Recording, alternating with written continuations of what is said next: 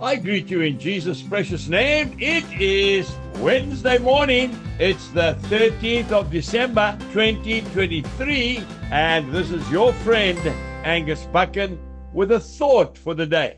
We start off in the book of Leviticus in the Old Testament, chapter 19 and verse 18.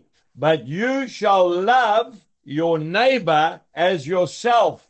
I am the Lord.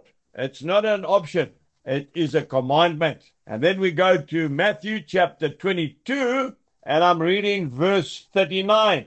And the second is like it you shall love your neighbor as yourself. I want to say to you from personal experience that good neighbors are more precious than gold. And we only really appreciate them when we are absolutely desperate and we have nothing to repay them with when they do us a good turn.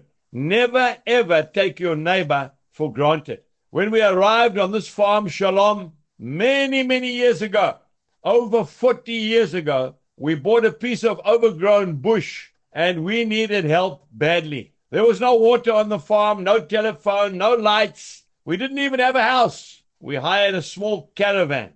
A neighbor, a good neighbor, Brenda, that lady came over and taught us how to build a mud house, which we then built in three weeks. Another neighbor saw that we didn't have any water. There was no water here. And he brought over a water cart and brought it right over and parked it next to our caravan.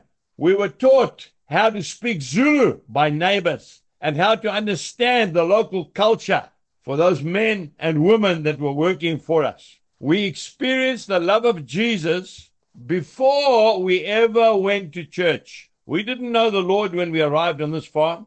It was through the loving neighbors that we saw Jesus Christ.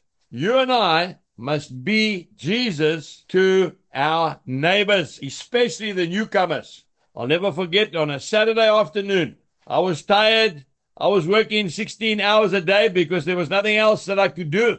I was trying to make a home for my wife and my family, clear the bush to prepare our first crop of maize that we were going to plant. A pickup arrived. Our neighbor, John, he was quite a imposing man. you and your wife and children are coming to my house on my farm and you are going to have a braai, a barbecue, a meal with us. And your wife is going to have a nice long hot shower. And we're going to watch an international game of rugby together. I have never forgotten that gesture of love and goodwill.